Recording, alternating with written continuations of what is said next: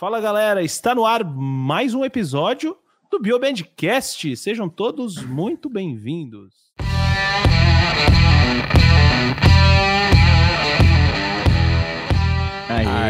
Aê! Começamos mais um episódio. E lembrando que agora a gente tá ficando chique, né? Nós temos É. agora um oferecimento. Luiz Hendrix. Esse Hum. episódio é um oferecimento de quem? Esse episódio é um oferecimento do Idomed. Aí. Indomed, então, galera, nosso Obrigado por parceiro aí, tá com a gente aqui no Biomedcast, sejam sempre muito bem-vindos. E nosso episódio de hoje a gente vai falar sobre o que, Brunão? Hoje a gente vai falar sobre a monkeypox, que é a conhecida varíola do macaco ou varíola símia.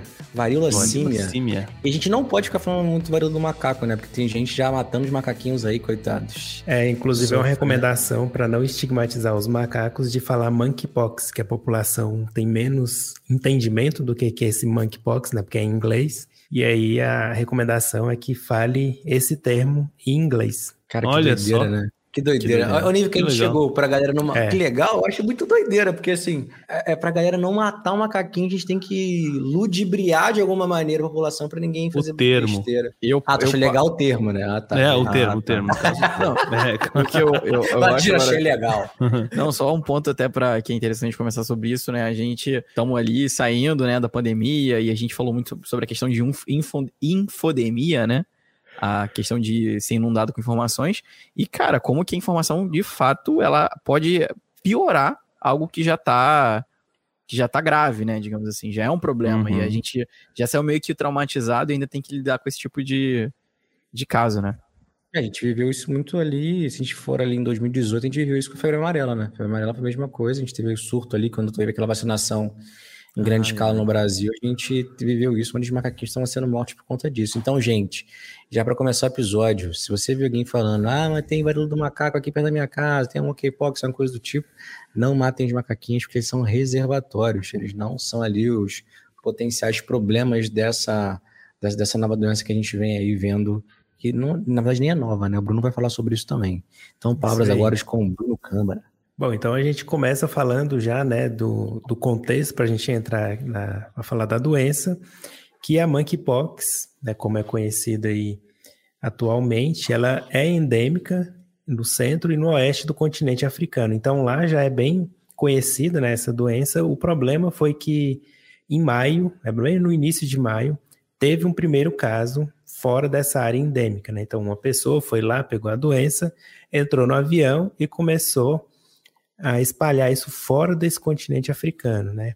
E aí de lá para cá vieram aumentando os casos aí gradativamente, né? E hoje a gente tem aí os dados mais atuais que vocês vão falar aí, né? É, o que a gente percebe, né, claro, até uma das coisas que a gente comparou, né, e não tem como não comparar, né, depois de dois anos de... A gente compara com a Covid. Quando a gente olha ali o, o gráfico da, do Our World in, Da- in Data, mostra o seguinte, é, foi uma coisa que chamou a atenção da gente, né? No pico de, de casos confirmados, você teve ali mil, mil, um pouco mais de mil casos confirmados de monkeypox em um dia. E aí a gente olha, puxa, é bastante, né? Mas aí a gente compara, e não tem como não comparar, compara com a Covid, milhões de casos em um dia sendo é, é, confirmados, né? O diagnóstico no mundo inteiro. Esse é um ponto até, até que é importante a gente, a gente ressaltar sobre isso, porque as pessoas acham que agora que toda doença que ela é diferente, uma doença nova que, que vai surgir, tem potencial para se tornar pandemia. Não é muito bem assim. São várias questões que a gente tem dos micro-organismos para que eles se tornem de fato pandemia. Até quando surgiu a monkeypox, eu até conversava isso muito com o Luiz, assim, como a gente está mais próximo, onde eu via já um terror de alguns divulgadores de ciência falando assim, nossa, monkeypox, agora é a nova pandemia, É, que isso isso, e mesmo. aquilo. E eu falava assim, gente, mas ela não tem perfil epidemiológico para se tornar de fato uma, uma, uma pandemia. Eu vou dizer para vocês que hoje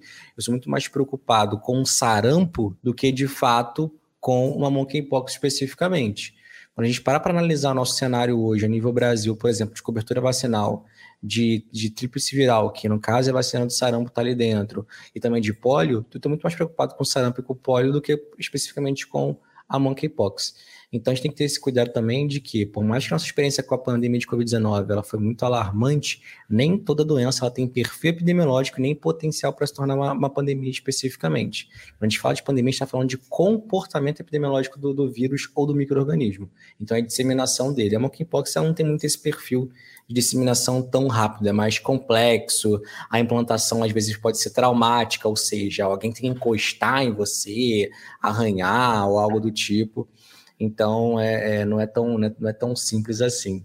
E quando a gente viu os números, né? A gente já tem hoje no, no mundo mais de 70 mil casos confirmados de monkeypox, não é isso? Exatamente. 71 mil e uns quebrados, é, mil casos confirmados, né? País que mais é, reportou casos confirmados foram os Estados Unidos. Eu creio que seja pelo mesmo motivo que lá na, na pandemia da Covid, é, lá, eles também né, reportavam mais casos, mas porque eles diagnosticam mais, né? Eles fazem mais testes, né? Quem testa faz mais sentido, tem mais casos. Faz sentido, né? faz sentido. Um pouco mais de um terço dos casos foi diagnosticado nos Estados Unidos, né? Eles têm lá dados de aproximadamente 20, quase 28 mil casos diagnosticados lá. E quando a gente fala de mortes, como é que a gente está hoje no, hoje no mundo e, e Brasil? No Brasil, Brasil é o país, o, país, o, o, Brasil é o país onde mais morreu gente de monkeypox. No Brasil, então, a gente tem de, de óbitos reportados oito, né? O Brasil é o país onde mais morreu uh, gente de monkeypox, né? Uh, no mundo inteiro, até agora, a gente tem o número de 26 óbitos. Isso segundo é. os dados aí da, da OMS. São números que são, são importantes, mas é até uma questão também para os ouvintes ficarem cientes de como acontece isso a nível de notificação e também de óbito aqui no Brasil. A gente tem que ter muito cuidado. E, assim, as primeiras mortes de monkeypox no Brasil também, especificamente, eram, assim, pacientes com câncer terminal. E esse paciente com câncer terminal adquiria monkeypox e ele acabava vindo a óbito. Só que acontece que aquele paciente ele já, de fato, ele viria a óbito e por ter aquela doença de base, ele pegou a monkeypox e acabou adoecendo, acabou vindo a óbito. Então, a maioria dessas mortes que a gente tem no Brasil hoje não são pessoas saudáveis que contraíram a doença e vieram a óbito. São pessoas que normalmente tinham doença de base. Para vocês terem noção como acontece essa folha de evolução dentro de um hospital e também da folha de óbito, quando, quando o paciente ele entra, dá entrada, por exemplo, se ele dá entrada com uma hipertensão e é internado, se ele pega Covid, a causa morte é Covid, não, e não é hipertensão especificamente. É sempre hum. a última doença informada no, no, no prontuário daquele paciente. Então, por isso que a uhum. gente, a gente, sempre fala que essa questão de notificação aqui no Brasil ainda é um pouco complexa, um pouco confusa, e como eu acabo vivendo muito isso no dia a dia, é legal esclarecer isso para os ouvintes também. Muito bom. Ô, pessoal, só, só, atualizando aqui ó, uma informação, tá? Eu falei 26, só que eu até acabei de atualizar aqui o site da é, Nosso Mundo em, em Dados, e na realidade são 36, tá? 36 óbitos no mundo inteiro. O Brasil segue onde o país onde mais morreram é, mais, com mais óbitos, né? É, com oito mesmo, tá certo. Só, só o, o número total no mundo é que é um pouquinho maior.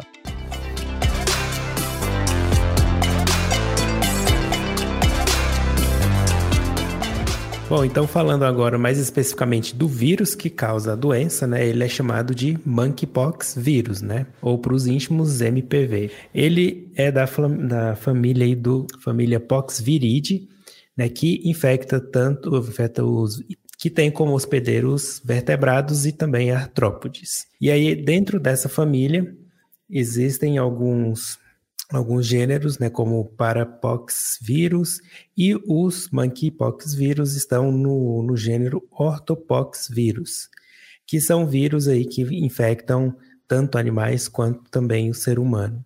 E aí o Monkeypox vírus, se a gente for para para analisar, ele é, digamos, parente, né, próximo do vírus da varíola, por exemplo, tem o vírus da varíola bovina e também o vírus vaccinia, né? Então, o, o monkeypox vírus faz parte aí desse gênero orthopox vírus. Falando ainda, né, desse do monkeypox vírus, ele é dividido em dois clados. Tem um que é prevalente ali na África Central, central que é mais virulento, e tem o clado 2, que é dividido em 2A e 2B, que é mais prevalente na África Ocidental. Né? Então, essa é a classificação aí pelo ICTV da Poxviride. Né? Em relação à estrutura do monkeypox vírus, ele foi relatado em, pela primeira vez em 1958. Então, como a gente falou, ele não é um vírus novo, né? Ele já está bem conhecido. O primeiro relato dele foi em macacos. É, ele tem uma morfologia que é ovoide, né? ele é um vírus bem grande, se a gente comparar ele, por exemplo, com o HIV, é um vírus bem maior. E ele tem envelope, membrana, tem um nucleocapsídeo né, com proteínas e um genoma. O genoma dele é um DNA de fita dupla linear, né, com cerca de 100 genes. É, toda a parte do ciclo replicativo dele ocorre no citoplasma, então ele não entra no, no, no núcleo da célula para se replicar. Então, essas são algumas informações básicas, né? E uhum. uma, uma informação importante sobre ele, né? Que ele tem duas formas infectantes aí relacionadas ao, à replicação deles. A primeira é que quando ele sai da célula por exocitose, né? Ou seja, ele leva um pedaço da membrana da, da célula que ele estava infectando, é uma das formas infectantes dele.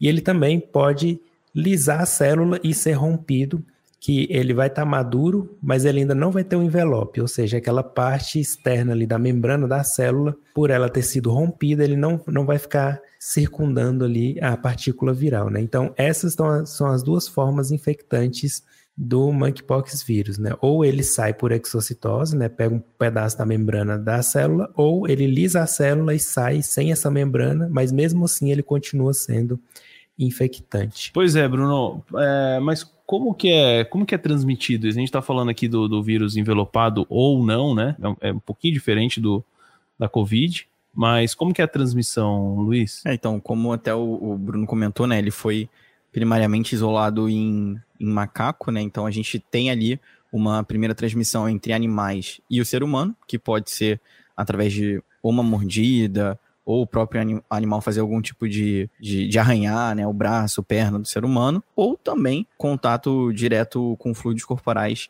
é, desse, desse animal infectado. E depois, né, uma vez que a pessoa ela é infectada, aí sim, para ela poder passar para outras pessoas, tem algumas formas, né? Pode ser por gotículas respiratórias, o próprio contato direto né, com fluidos corporais, lesão cutânea, fômites e também é, contato íntimo. E isso foi um ponto, foi até muito é, levado né, em, em, em, discussão durante a, o aparecimento de casos né, de monkeypox, onde eles tentavam é, fazer sempre uma associação dela com atividade sexual, por exemplo. Né? Então a gente sabe uhum. que é, é, esse link de relação tem a ver de fato com a transmissão, mas uma coisa que às vezes até saia na mídia, que sai um pouco errado, né? Era botar como uma transmissão sexual, dependendo da narrativa, parecia que só dessa forma que você podia é, se contaminar, a gente sabe que não, através de é, gotículas é, respiratórias. É, e na uhum. verdade aí o contato íntimo, né, não, não está relacionado só ao ato sexual em si, né, ah, porque aqui envolve ficar próximo da pessoa, né, beijos,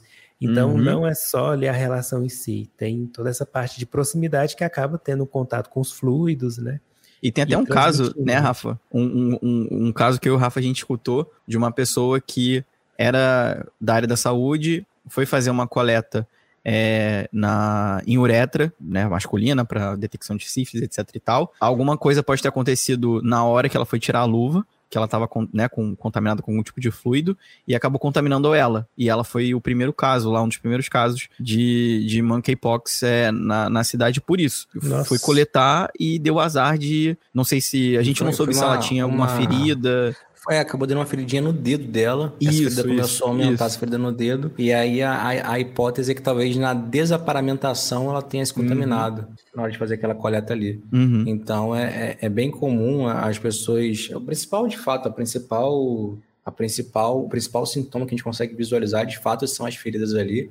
E é um dos grandes desafios, né, para quem é da área médica especificamente, para os médicos da, da, da, linha de frente, que estão nas UPAs, por exemplo, onde trabalho, a gente botou as UPAs como as unidades de referência para fazer esse tipo de diagnóstico. E para treinar os médicos, para poderem saber qual é o tipo de lesão, como aquela lesão ela é e tudo mais, a forma dela, tem todo um critério clínico que eu realmente, assim, ao meu olhar, eu teria muito, muita dificuldade, né? É bem é... difícil. Tem muito é. diagnóstico diferencial, né, que poderia ser. Então, é nessa questão aí da, da, das lesões, até, na, até onde eu trabalho, a gente colocou ali as UPAs como a unidade de referência, para poder que os médicos eles olhassem aquelas lesões, o tipo de lesão, para saber se de fato era monkeypox ou se não, por exemplo, era uma herpes zoster, porque muitas pessoas às vezes confundiam uma herpes zoster com a monkeypox especificamente. Então tem que ter um olhar clínico muito bem apurado, uma atenção maior para esses pacientes, para fazer esse tipo de diagnóstico. E, de fato, as lesões são as principais, é, as principais é, é, situações que chamam a atenção para esse tipo de doença. E ela pode ser transmitida aí desde o início dos sintomas até a resolução das lesões cutâneas, né? Enquanto antes, até antes de criar a crosta da lesão, ela pode ser, o vírus pode ser transmitido, né? Então tem um longo período aí em que pode ocorrer a transmissão.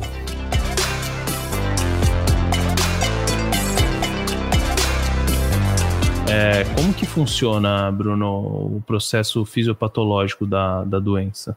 Bom, eu vou falar brevemente, né, porque é bem complexo, mas começa com a pessoa sendo exposta, né, ou tanto ao macaco ou na transmissão comunitária, né, a replicação do vírus no sítio em que ele foi inoculado, e aí ele passa para os linfonodos locais, né, e nesse período é o período de incubação. Tem uma primeira viremia, né, o vírus vai para o sangue, e se dissemina para os outros tecidos. Isso demora cerca de 21 dias. Depois que ele chega nos outros tecidos e se multiplica, Aí acontece a segunda viremia, ou seja, ele sai, vai para o sangue de novo, e aí começa de cerca de um a dois dias uma fase prodrômica, né? Sintomas bem gerais, aqueles famosos flu-like, né? Uhum. Semelhantes à gripe, e aí depois começa lesões na orofaringe e depois lesões na, na pele, começando pelas pústulas, né? E tem várias fases dessas lesões até chegar ela a cicatrizar, né? Uhum. Mas então é mais ou menos assim: o vírus começa, faz uma viremia inicial, depois vai para os outros tecidos, faz outra viremia secundária e aí começam os sintomas. Antes disso era só o período de incubação. Bom, e aí então nessa frase prodrômica tem febre, dor de cabeça, né, dor muscular, fadiga e uma grande característica que aí poderia entrar no que o Rafael estava falando é que ao contrário de outras doenças que causam essas lesões na pele, na monkeypox tem a linfadenopatia associada, né? Então o linfonodo aumenta e é, geralmente é um linfonodo dolorido. Então isso pode diferenciar de outras doenças, né? Clinicamente de outras doenças que causam essas lesões também, né? E aí essas lesões vão evoluindo, né? Na pele, nas extremidades aí, começa com como mácula, vai para pápula, vesícula, pústula e a crosta, né? E isso, essa evolução pode demorar de duas a quatro semanas, né? Para sair de mácula e chegar até as crostas e durante todo esse período aí o, o paciente está transmitindo a doença para quem entrar em contato com ele, né? Ou seja, tem paciente às vezes que fica isolado mais de 30 dias, mais de 40 dias, sem poder sair de casa, pra, porque pode estar tá ainda contaminando. E vou falar, gente, não sei se vocês viram os artigos é, relatando os casos, as lesões são sinistras, assim, são é. assustadoras. Eu confesso que, que é, tem hora que ainda fala assim, pô, que bom que eu sou biomédico, você fica na parte de diagnóstico ali. Ele dá com essas lesões ali, dependendo da formação da pessoa, acho que ela nem teria coragem, às vezes. E principalmente, né, Rafa, em pacientes imunodeprimidos, que você tem uma extensão muito maior das lesões, né, e elas vão pelo corpo inteiro, inclusive língua. É bem, é, realmente bem conta, é difícil. É bem, é bem muito, tenso. muito ruim. É, é, mas o biomédico não, às vezes não vai escapar não, né? Porque tem que coletar a amostra para fazer o é. diagnóstico, né? Então, se o biomédico estiver na coleta, ele vai. Verdade, Bruno. Fazer. Olha, é, que eu sou da saúde pública, né? Eu fico ali só tranquilo, dados epidemiológicos. Amo, gente. É muito legal. Adoro minhas planilhas. Muito legal. É que nem, é que nem eu falo que eu, eu, eu, eu sonhava, já pensei, falei, pô, imagina se eu me tornasse um período criminal, que delícia, concurso público, salário bom. Mas aí quando eu falo assim, então, Luiz, tem um morto aqui para você, eu falo assim, não, então. não, não me chama, não me chama. Só me chama caso leve, assim, morreu dormindo. Cara, agora uma curiosidade. É, tu falou de perícia criminal, a gente tá falando aqui das atuações e tal. Tu já pensou em fazer medicina, Luiz, alguma vez? Nunca, nunca parou pra pensar onde você poderia fazer e tal? Não, nunca, nunca passou por Não, cheguei. A medicina do IDOMED é feita de conexões. E o IDOMED Veste, Vestibular Unificado de Medicina da Estácio, FAMEAC, FAMEGIPA, FAPAM e Unifacid, está com inscrições abertas até 7 de novembro. Essa união é formada por 25 anos de tradição e inovação tecnológica para trazer para você a prática médica do dia a dia. Uma única taxa de inscrição, uma única prova e inúmeras chances de estudar em uma instituição IDOMED. Saiba mais em idomed.com.br. IDOMED, a conexão que transforma a medicina.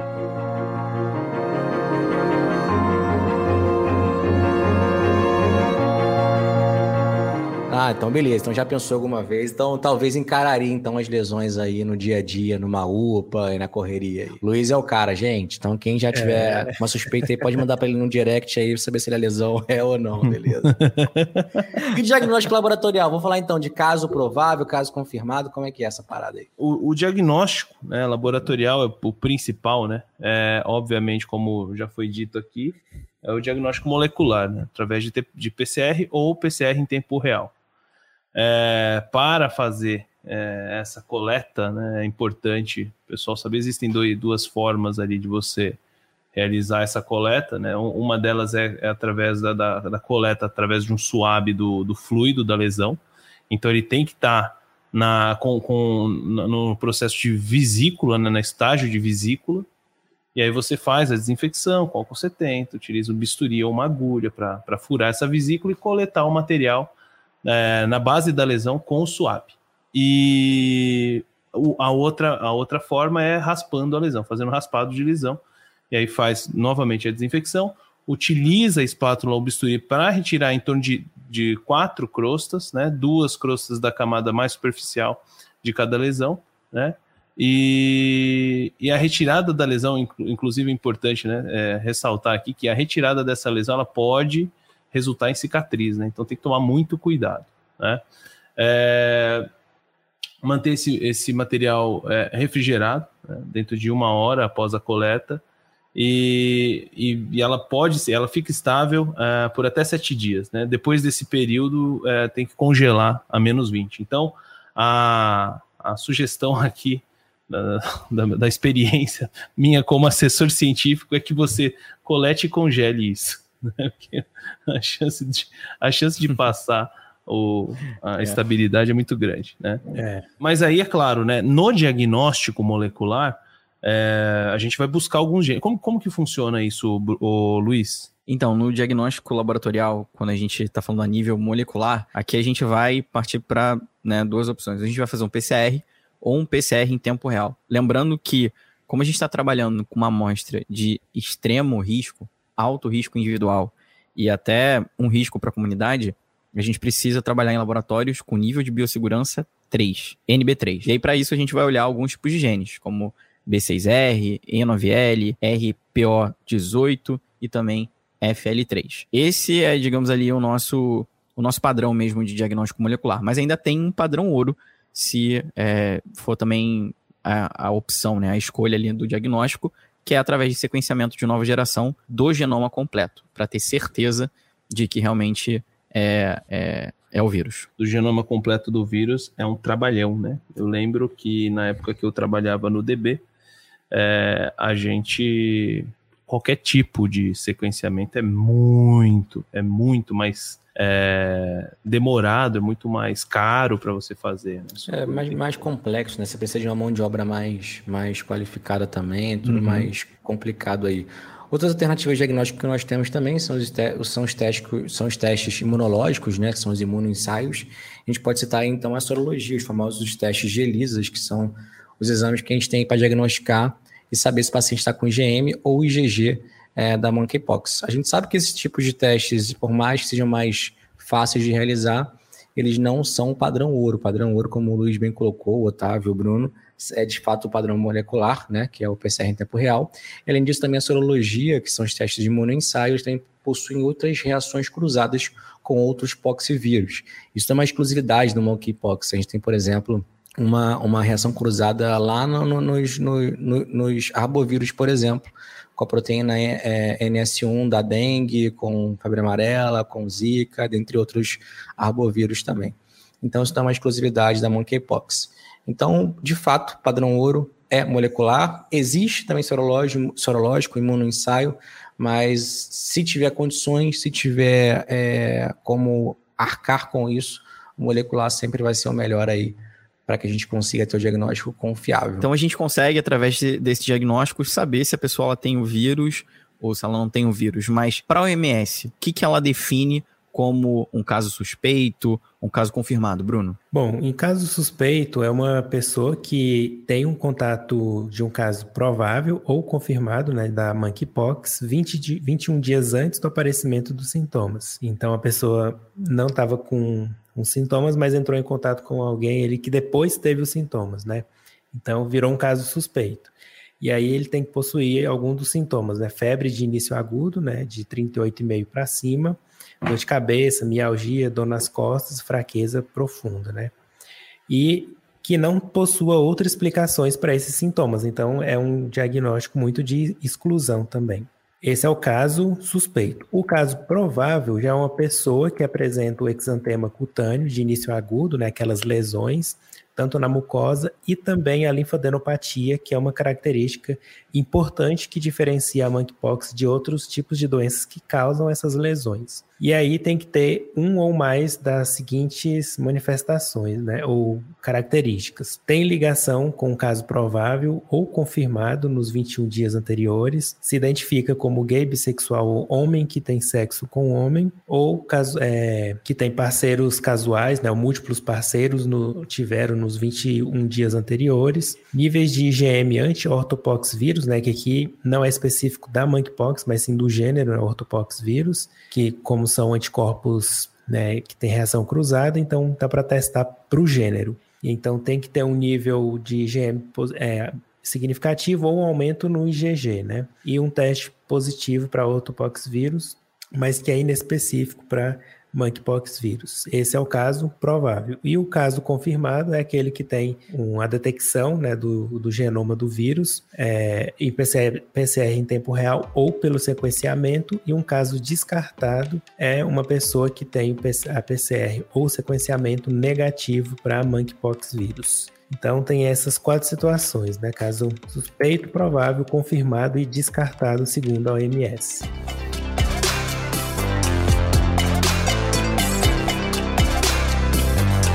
Quando a gente pensou nesse episódio, era realmente dar esse overview para vocês, dar esse panorama geral da monkeypox, porque a mídia ela começou falando muito, depois ela parou de falar sobre ela, e as pessoas, ah, mas ainda existe, ainda tem, como é que está essa situação? Então, assim, é uma situação hoje que eu diria que ela está controlada, ela precisa de vigilância, assim como todas as doenças infectocontagiosas, a gente precisa de vigilância, mas além de vigilância também a gente precisa também é, abrir os olhos para outras coisas que estão diante de nós, como por exemplo as baixas coberturas vacinais que nós temos aí para outras doenças que a gente já tinha erradicado, como por exemplo sarampo e poliomielite. Se você conhece alguém que está próximo de você, que tem crianças pequenas, que não se vacinaram por algum motivo, lembrar que essas vacinas fazem parte do calendário vacinal uh, de vacinação brasileiro. Até me lembro que para fazer matrícula no colégio tinha que levar a carteirinha de vacinação, senão você não era matriculado. Hoje em dia, nem sei se é mais, isso é, é obrigatório mas é importante sempre orientar, porque a gente tá para viver tempos sombrios aí. A gente não quer que você, ouvinte do Biomedcast, pessoas próximas a você, sofram com isso também. Então, vacine-se também para outras doenças e não só para a Covid-19. Ah, isso aí, cara. Legal, mano. É fundamental, né? A, a vacinação. A gente tem que estar tá ligado nisso. Não podemos é, o, que o, Rafa, o que o Rafa falou, né? É isso muito aí. importante não não focar só na vacinação da Covid, né? É muito importante, né? Se você ainda não tomou a sua quarta dose, aí tome não tomou nem a segunda, né? eu tô falando isso com o cara que tomou, não tomou a quarta, o cara não tomou nem a terceira, né, da, da Covid. Mas não pode esquecer das demais também, né? O sarampo retornando depois de tanto tempo, né? E ainda mais com esse monte de, de fake news a respeito de, de vacina, né? Vamos, vamos proteger quem, quem tá à nossa volta, sim, beleza? É isso aí, galera. E hoje eu vi também uma notícia do INCQS, né, no Rio, que eles tinham recebido os documentos da vacina de monkeypox. Então já tem novidades oh. aí, né, da Anvisa para quem sabe liberar essa vacina aí, né? Vamos ver. Tendo mais novidades, a gente faz um episódio de update aqui. Exato. Isso aí. Exato. É isso aí, gente. Então tá, é gente. Isso. Acho que conseguimos abordar aqui bem, né, essa atualização sobre monkeypox. A gente ficou devendo, né? Porque quando, sempre quando sai alguma, algum, alguma nova doença que é de, de, de, de bastante repercussão, a gente sempre traz, né? Aqui no Biomedcast, só que Dessa vez a gente esperou um tempinho maior para ter um pouco mais de informação e agora a gente trouxe para vocês. Esperamos que tenha sido útil aí para o seu dia a dia e para sua informação. Beleza? Valeu, gente. Um abraço. Até a próxima e tchau. É isso, galera. Valeu. Tchau. Tchau, galera. Até a Falou. próxima.